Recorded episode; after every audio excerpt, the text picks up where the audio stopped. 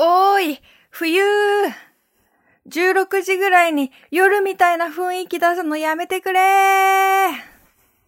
本当にね、早く日が暮れると、もう一日が短く感じられますよね。その分早起きをすればいいっていうことでもない。だって寒いから起きられないし。うん。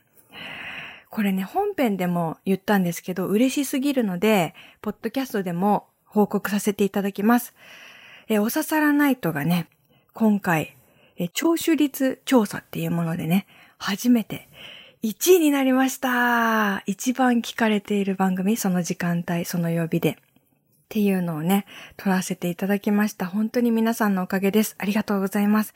9年目にして、それが初めてだったんですよ。うん。とても嬉しかった。ありがとうございます。で、その、大体ね、まあ何パーセントみたいな感じで聞いてるさ、あの、聴取率がわかるんだけど、その何パーセントから、えー、計算して、大体何人ぐらいの人が聞いてくれてるのかっていうのがわかるじゃないですか。で、おささらナイトのプロデューサーさんと計算してみたら、えっとね、本当にすごい数の人たちが聞いてくれてるってことが分かって、これは私が想像していた数の、うん、10倍、10倍で足りるかな？なんか、本当にすごいたくさんの方がね、あの、おささらと本編を聞いてくださっているってことが分かりまして、で、さらに計算すると、このぐらいの人が聞いてるなっていうのから、じゃあその中でメールを送ってくれてる人って何人に一人ぐらいなんだろうっていうことを考えたときに、これもうざっくりの計算でしかないですけど、これね、メールを送ってくれてる人っていうのは、番組を聞いてくれている人の中で、数千人に一人だってことが分かったんですよ。ケウ。本当に。おささらナイトにメールを送ってくれてる人は、奇跡の人です。藤岡みなみのおささらナイト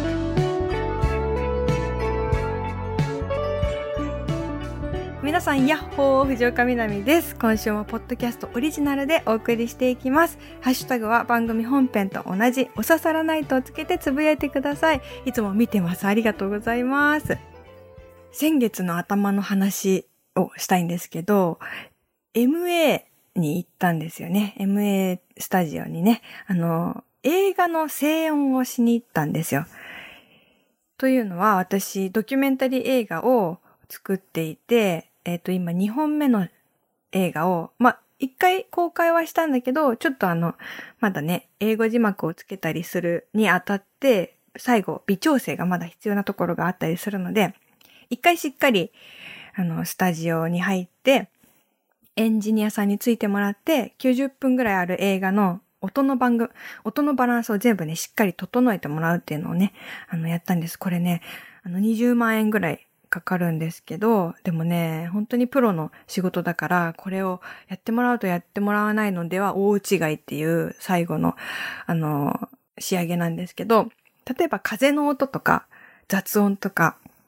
ドキュメンタリー映画だから、いろんな場所で、いろんなタイミングで撮ってるわけじゃないですか。だからこのレベル合わせって本当に重要で、こう、聞きづらい音だと多分見てる人も集中力もね、欠けてくるっていうところなので、本当にプロのね、エンジニアさんに一日中やってもらうわけですよ。前回の映画では、朝10時くらいからスタートして終電でも終わんなかったんだけど、今回の2本目のドキュメンタリー映画は、だいたい朝10時から夕方でも18時ぐらいに終わって、あのね、前よりは作業量は少なかったんですけど、それでもね、べったりやってもらうわけですよ。ものすごい長いですよね。で、そのエンジニアさんの後ろに座って、なんかこう、こここうしてほしいですとか、ここちょっと下げられますかとか、こう伝えて、で、直してもらった後に最後に投資で映画丸々見てチェックするんですよね。で頭から終わりまで見て最終チェックというか。でさ、もうさ、100回ぐらい見てる自分たちで作った映画だからさ、集中力すごい使うというか、もう見すぎてて、こう、うっかり流し見してしまうところとかもあるから、ちゃんと耳に全神経を集中させて、もう一回ちゃんと集中し直してチェックするっていう作業なんだけど、でもその日すごい疲れてて、なんかちょっと眠くなったりもして、ね、何回も見てる映画っていうこともあり、だから寝ないように途中から立ち上がって、立って見てたりとかしたんですけど、でもさ、そのエンジニアさんって本当にもう、すごいから、プロだから、どうしてもやっぱりお任せする部分が多くなっちゃうんですよね。なんか私がさ、いくらさ、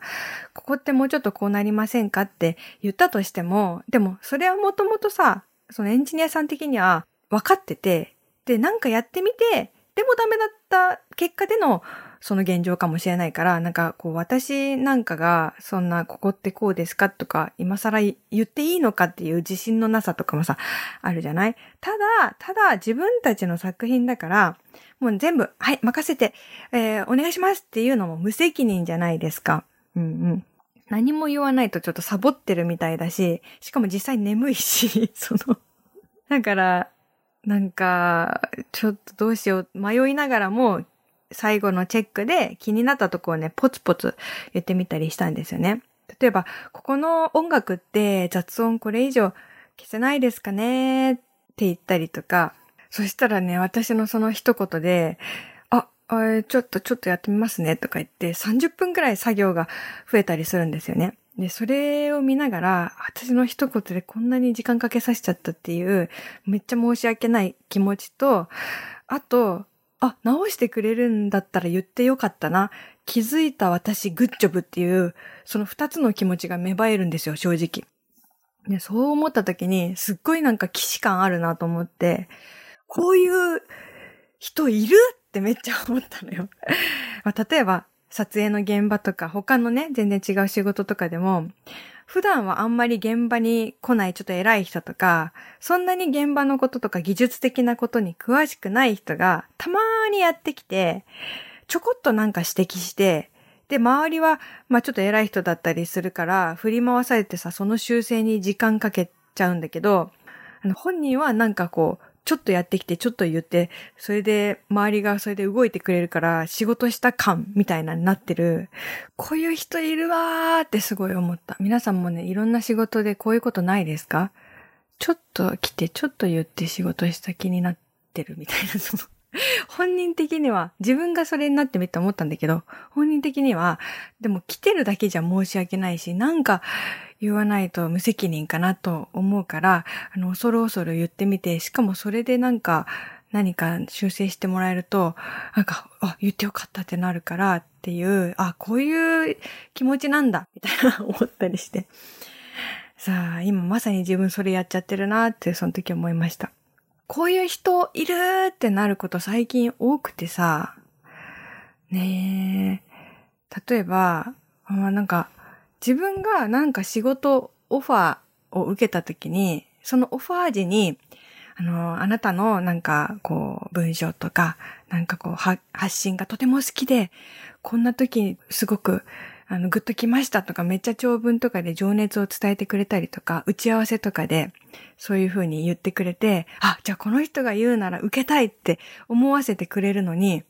気づいたらいなくなってる人っているんですよ。その、例えばそれがテレビ番組だったら、あ、あの人が私を、こう、使いたいと思ってくれたんだ。あの人の気持ちに応えようって思ってるのに現場にはいないとか、なんか文章とかでも、なんか、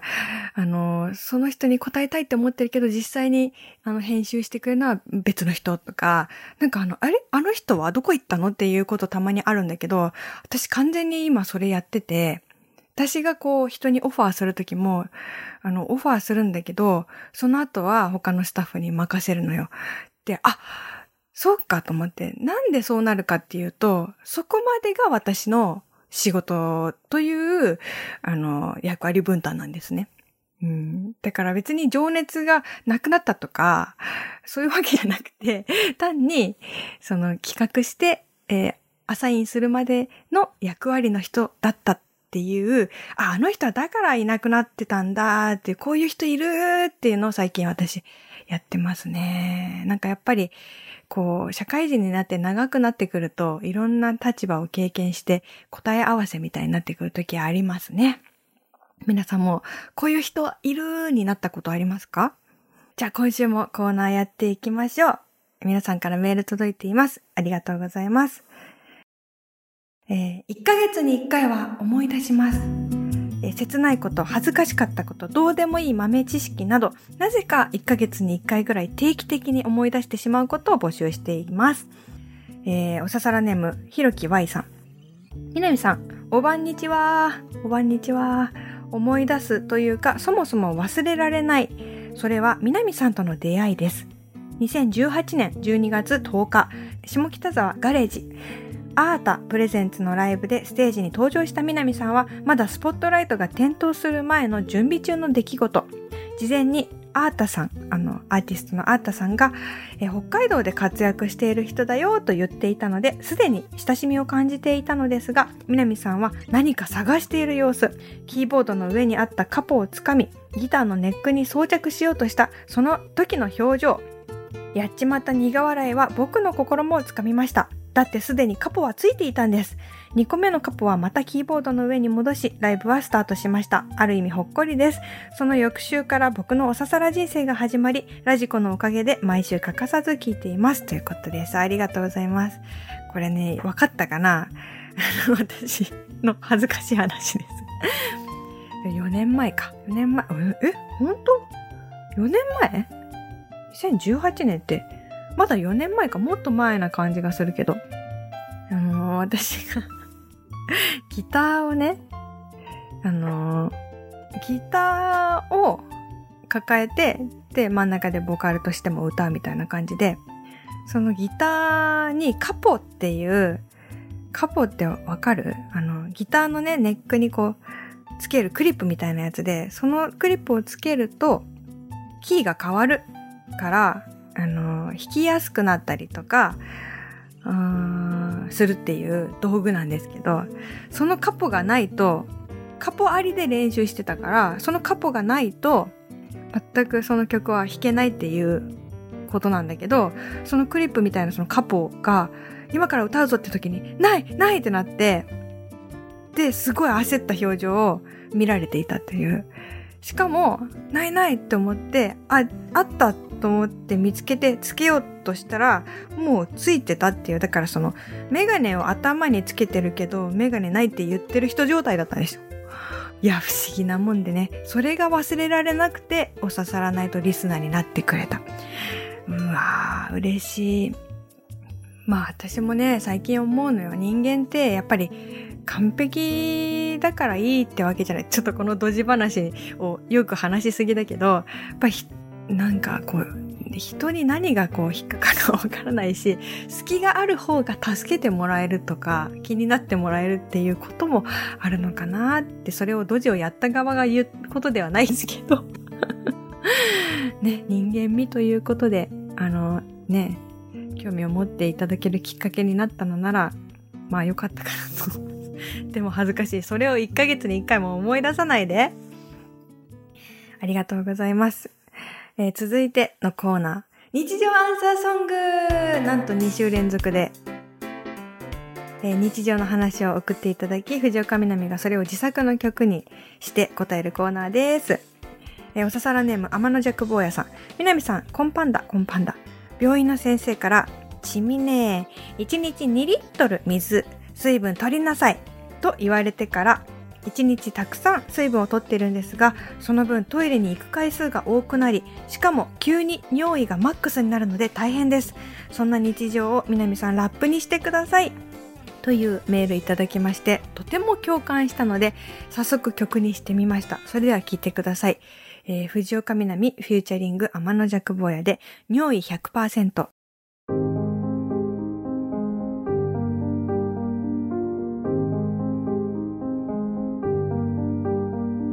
Hey yo まさかの忠告。とにかく水を飲みなよ。ごくごく。体にいいの分かってる。上流から下流に流れてく。モデルとかもみんな言ってる。水を飲めヨガをしろ歩け。巡り巡るサラサラになる。水を飲めば解決だけど。匂い止まらないよ。これじゃくだじゃないの。外出しづらいよ。入れどこにあるの？It's real 飲んだ分だけ出る。飲めば飲むほどたくさん出る。人は6割水分。でも水に振り回されたくない。先週映画を見たんだ。演出感動的だった。涙枯れ果てるまで泣いてついにクライマックスなのに。匂い止まらないよ。体にはいいけど染み込んでいくよどうせ後で出るよ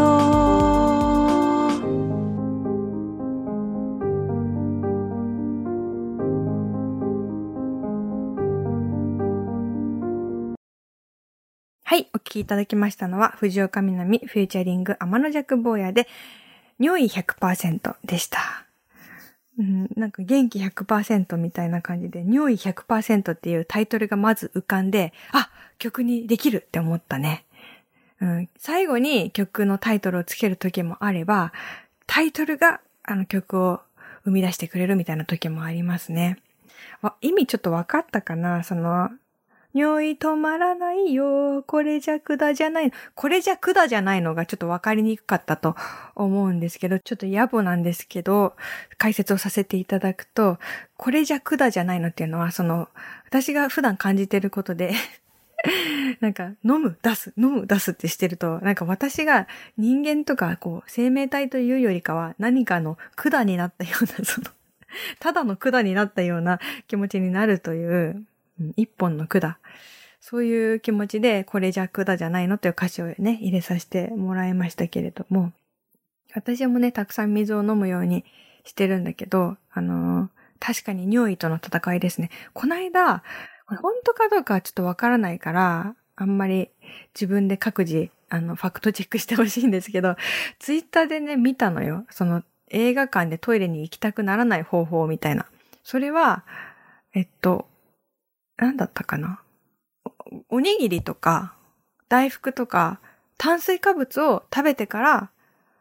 えー映画を見ると、炭水化物の消化に水をめちゃくちゃ使うから、尿意を感じづらいっていう、そういう情報を見たんですよ。で、へーって思って、もっと人生の早い時期に知りたかったとも思ったけど、ただ私炭水化物って、超眠くなるから、いやーどっちがいいかわかんないなーと思って、私ほんとピザは睡眠薬だと思ってるから、今日もパスタ食べて昼寝したんだけど、ねえ炭水化物食べるとさ、ほんと100%寝ちゃうのよ、私。だからね、100%寝るか、トイレ行きたくなるか、どっち取るかって言ったらむずいよね。本当に。究極の選択。はい。というわけで、えー日常アンサーソング2週連続でお届けして12曲目になってきましたけど、1年でさ、12曲作ったってさ、1ヶ月1曲ペースじゃん？結構いいね。そして先週からね、あの、お伝えしてるんですけど、あ、もうちょっと前からお伝えしてるんですけど、あの、エピソードだけじゃなくて、音もいいよって、その、音も送ってね、例えば、なんか、私のほっぺたを叩く音です、みたいな。とか、とか、なんかわかんないけど、うん、あと、私がお皿を洗ってる音ですとか、どんな音でもいいから、皆さんの音、短くていいですよ。ループさせたりできるので。とかね。あと、猫の声とかもいいね。飼ってる動物の声とかね。なんでもいいので、えー送っていただけますと、それもね、この曲の中に組み込んで、みんなでこう、フューチャリングしていくという、ね。それができるので、それもお待ちしております。続いてのコーナー。純喫茶南はい、ここでは本編で読み切れなかったお便りなどなど、普通のお便りをまったり読んでいきます。カランコロン、いらっしゃい。このコーナーでは毎週私がね、おすすめのドリンクをお出ししてるんですけど、今週はどうしようかな。先週おでんの汁だっけ？うん、じゃあね、うん、うちの今冷蔵庫にあるもので言うと、あの、いちごミルクある。いちごミルクって皆さん飲む？なんか、あの、不意に飲むと美味しくないですか？その、しょっちゅう飲むには甘すぎるんだけど、こう、あれ、いちごミルクじゃなかったかな？あの、あれお、お茶の水？お茶の水だっけ？どこだっけ？なんか、あの、東京のね、あの、レモンっていうレストランがあって、そのレモンっていうレストランは、名前レモンなんだけど、全員、お客さんが全員、いちごスムージー飲んでる。いちごシェイク飲んでるの。あれ不思議な光景。すごくおしゃれなね、お店で、イタリアンなのかな？パスタとかピザとか、そ睡眠薬系の食べ物がめちゃ美味しいんだけど、なんかね、みんなが、普通さ、アイスティーとか飲みそうなところ、なんか全員、見渡すと全員いちごシェイク飲んでて、それが多分お店のな、売りなんかな、一つの。で、それを思い出したけど、あ、じゃあ、いちごシェイクにしようかな。いちごミルクまたは、あの、今、こたつとかに入ってて、あの、寒さに自信がある人はいちごシェイクをお出しします。ちょっとね、今週甘めなんですけど。飲み物でこんなに時間使うな。本当に。メールをね、読んでいかないと。えー、おささらネーム、ポルティ275さん。みなみさん、スタッフの皆さん、おばんやっほーです。おばんやっほー。なんか、いろんな挨拶あるね。なんか、なんで？なんでこんなにいろんな挨拶あるの？北海道は完全に鉄道路面で車の運転が非常に大変な季節となっています。先日、車を運転中に道路が凍っていたので、ゆっくり前の車とも安全な車間距離を空けて運転しておりました。そんな路面なのに追い越しをしてきた車が自分の前方に無理やり入ってきて思わずブレーキ、ちょっとスリップ。事故にはなりませんでしたが、びっくりして心臓バクバクでした。さらにその割り込み車。車の後ろにベイビーインカーの表示がついていました。憤りを感じてしまいますね。子供乗ってます表示の車の無謀運転。もっとゆったり余裕を持って他者に優しく生きていきたいものです。という、ああ、そうか。もう、そうなんだ。凍っちゃってるんだ。そうですよね。あの、冬の時期ね、たくさん大変なことあるけど、その中のもう大きな一つですよね。路面が凍ってしまって運転が怖いという。私だって免許持ってないからさ、もう、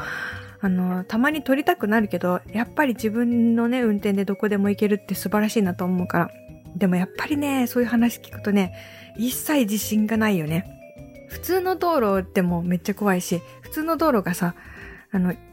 あの、マリオのさ、一面だとしてさ、あの、多分、高速道路がさ、二面そしてなんか、なんかラスボスみたいな感じでさ、凍った道路みたいなのがあるわけじゃん。いや、もう想像できないぐらい大変だろうなと思います。本当に皆さんね、安全運転気をつけてても大変なことだと思うけど、本当気をつけてください。そしてあるよね、あの、貼ってあるシールみたいな。うん、なんか心配になっちゃうしね。え、なんか赤ちゃんが乗ってますで、この運転って、え、大丈夫？乗ってる人も大丈夫みたいな、なんかいろんなこと考えちゃって怖いですよね。そう。わかるわかる。なんかたまにさ、あれのさ、なんかちょけたやつあるじゃん。なんかその、成人乗ってますみたいな、なんか、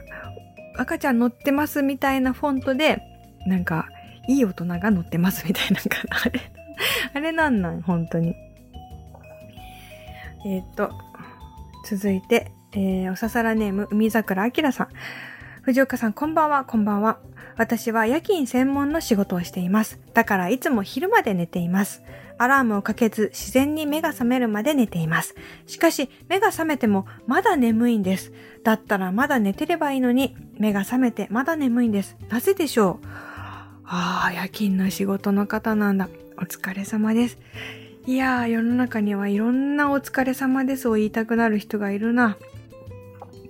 でもやっぱりアラームをかけずに寝るっていうのは人間の幸せの大きな一つですよね。へえ。これ考えたことなかったけど言われてみればめっちゃそうだな。なんかさ、目覚めたけど眠いって、じゃあ寝ろよ体って、こう体に突っ込みを入れなくなる。あれなんですかね？あ、でももしかして、これはないと思うけど、日差しとかはどうですか？入ってこない。遮光カーテン何級使ってます？何級とか、そんなことまで聞くのって感じだけど。これでも夜勤専門の仕事をしてたら、遮光、さすがに遮光鑑定にしてるか。ちょっとでもこう、光がね、入ってくると、それに反応して起きちゃうことありますよね。体ってほんと不思議。アラームの5分前とかに起きるもんね。えー。なんだろう、二度寝を味わいたがってるとか、体が。あの、寝てる時って無意識じゃないですか。だから私、そう、寝るのが好きって言う人いるけど、私もまあ好きだけど、でも、ちょっと疑問を感じることがあって、だって、寝るのが好きっていつが楽しいの？寝てる時ってさ、楽しいって感じ、感じられないじゃん。だって寝てるから。一番楽しいのは、あー、寝るよ、今から、あ、もう寝落ちするって瞬間はさ、まあ気持ちいいかもしれないけど、そしてもう一個気持ちいいのは二度寝の時じゃないですか。起きたけどもう一回寝ていい。それを挟むことによって、ちゃんと私今寝てますって確認してから寝ることができる。この寝る楽しさがあるじゃん寝てる時自体はね、もうね、無意識だからさ。だからそれを、あの、二度寝を味わいたいという欲張りボディじゃないですか？持論ですけど。はい。というわけでね、えー、じゃあ今週はこんな感じで、皆さん、あの、刺さらないと、ポッドキャストにもメール送ってください。ちょっと今、おささらないとの本編の方で、ほっくりグランプリ開催中なので、えっと、いつものテーマメール、毎週違うテーマメールっていうのをお休みしてるんですけど、じゃあ、ポッドキャストの方でちょっとテーマメール聞いてみようかな。じゃあ、来週のね、テーマ、ゆるいテーマだよ。これ、あの、別に、ね、メール送ってくれるのは数千人に一人の 奇跡なのであのー、えっとね、今年どんなことがあったか、まあ、どんな年でしたかっていう総括って結構ハードル上がっちゃうんで、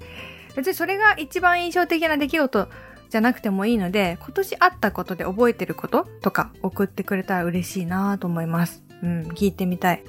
それからコーナーもね、いろいろありますので送ってください。宛先は、みなみアットマーク stv.jp です。皆さんの謎の音もお待ちしております。というわけで、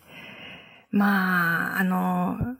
毎週ね、あの、本編でも、あの、ポッドキャストでも、やっぱね、無理しちゃダメよとか頑張らないでとかは言ってるんだけど、今ね、一つだけ頑張ってほしいことはね、あの、体調を崩さないように頑張ってほしい。あ、あの、体調を崩すことが悪いとかで全く、それは違う、全然ないんだけど、今ね、気を抜くと、なんか風邪ひきそうな気がしてんのよ。だから、そこだけ、あの、